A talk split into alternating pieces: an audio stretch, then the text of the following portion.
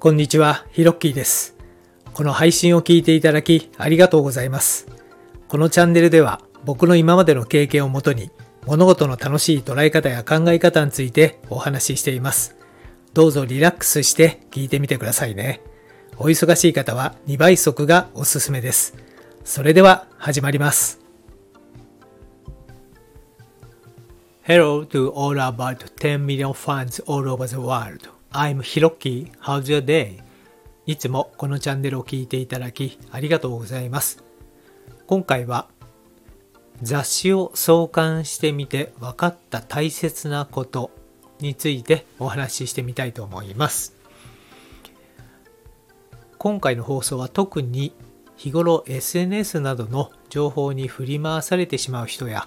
ネット疲れしている人はぜひ最後まで聞いてみてくださいね。ちょうどというか、まあ、10年以上前にですね、えー雑誌を、えー自分で、えー作って、えまあ、え創刊してですね、運営をしていた時期がありました。ちょうどね、リクルートで R25 というね、フリーペーパーが非常に流行った時代で、もうコンビニですとかね、いろんなところにね、えーフリーペーパー、フリーマガジンがね、溢れ返っていた時代で、まあ一種のね、まあブームとなった、えー頃だったんですけれども、で、その時にね、まああの、まあビジネスアイデアとして、えー富裕層のね、えー方に、まあ最適なね、インテリアの情報を、えーフリーマガジン形式で、えーまあお伝えすることができないかと思って、えーまあ生まれてね、初めて、まあ経営、えーというか社長をすることになりまして、で、その最初の事業として、まあ、いわゆるフリーマガジン、雑誌を創刊してみるという機会に恵まれました。で、その時に、えー分かった、えー大切なことを一つ今日はお伝えしたいと思います。結論から言うと、その一つの大切なことっていうのはですね、世の中の情報は全て編集されているんだということでした。どういうことかと言いますと、まあ、ちょうどね、そのインテリア雑誌は、えーまあ、毎月僕と、えーあと、まあ、専務であるね、専務でかつ、まあ、ディレクターである、えー方と一緒に特集を決めていったんですね。で、大枠を決めた後は、まあ、アートディレクションとか、えカメラマン、えあとライターさんは、まあ、全部外出しでね、えー作っていたんですけれどもその時にですね、まあ、我々としては、まあ、あのその日本のねインテリア文化の向上というね、えーミッションでその雑誌を作っていたわけなんですけれども、まあ、このね、えー我々が持っているインテリアの情報を、えーどうやったら人に伝えることができるかなという視点で作っていたんですね雑誌を。でその時に思ったんですけれどもこれって世の中にある、まあ、雑誌以外の媒体も含めそうなんですけれども、まあ、ある人がある意図を持って情報を編集して作っているんだなっていうふうに思ったんですね。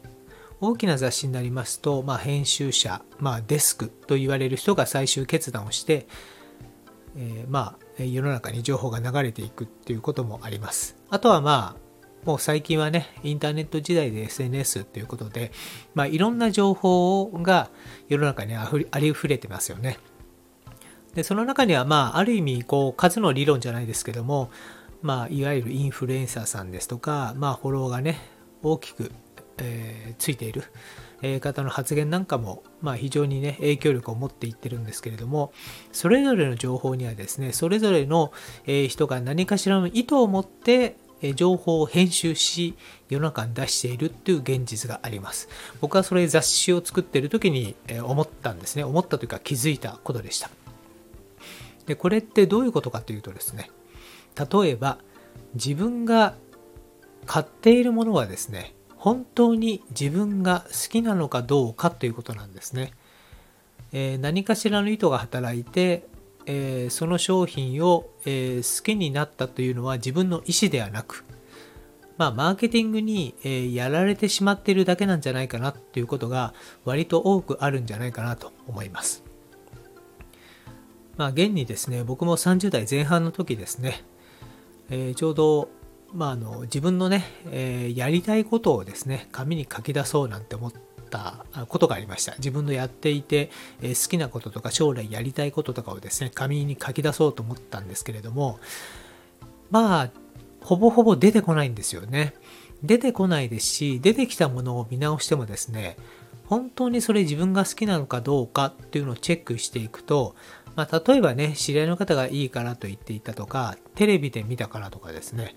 まあ、芸能人がいいと言っていたからとか、割とですね、そういったものに影響されていて、自分が好きだと思わされている内容があるんだなっていうことも分かったんですね。で、これってつまり情報が、まあ、ある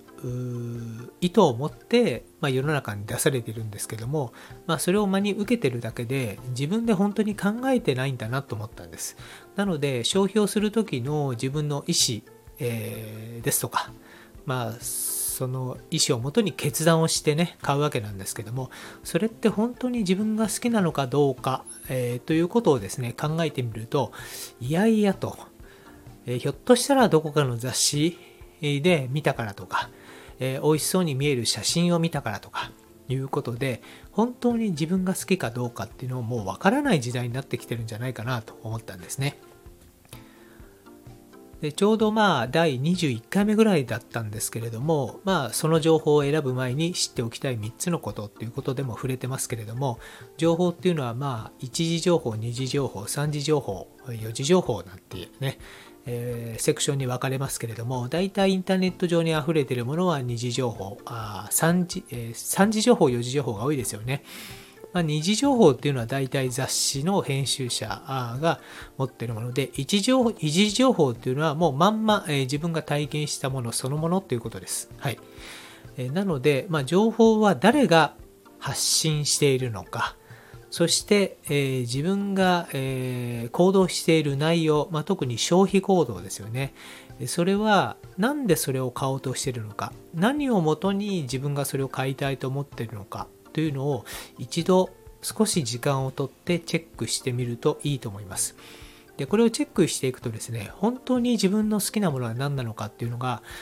時間ちょっとかかると思いますけれども少しずつ分かってきますしひいては自分軸で生きるっていうことに直結をしてくると思うんですねなので、え、僕はですねこの雑誌を作ってる時にまあそういうことを感じたので、まあ、なるべくそれからね自分が本当に好きなものは何なのか自分がこれ買おうとしているものっていうのはどういうことなのかっていうのをですねちょっと考える機会があったんですけれどもえー、この話はですね、えー、ぜひスタイフのリスナーさんの皆さんにシェアしたいと思いまして、今回収録をさせていただきました。というわけで今回のホラ吹きチャンネルはこの辺で、今回のお話がお役に立てば嬉しいです。このラジオを引き続き聞いてみたいと思われましたら、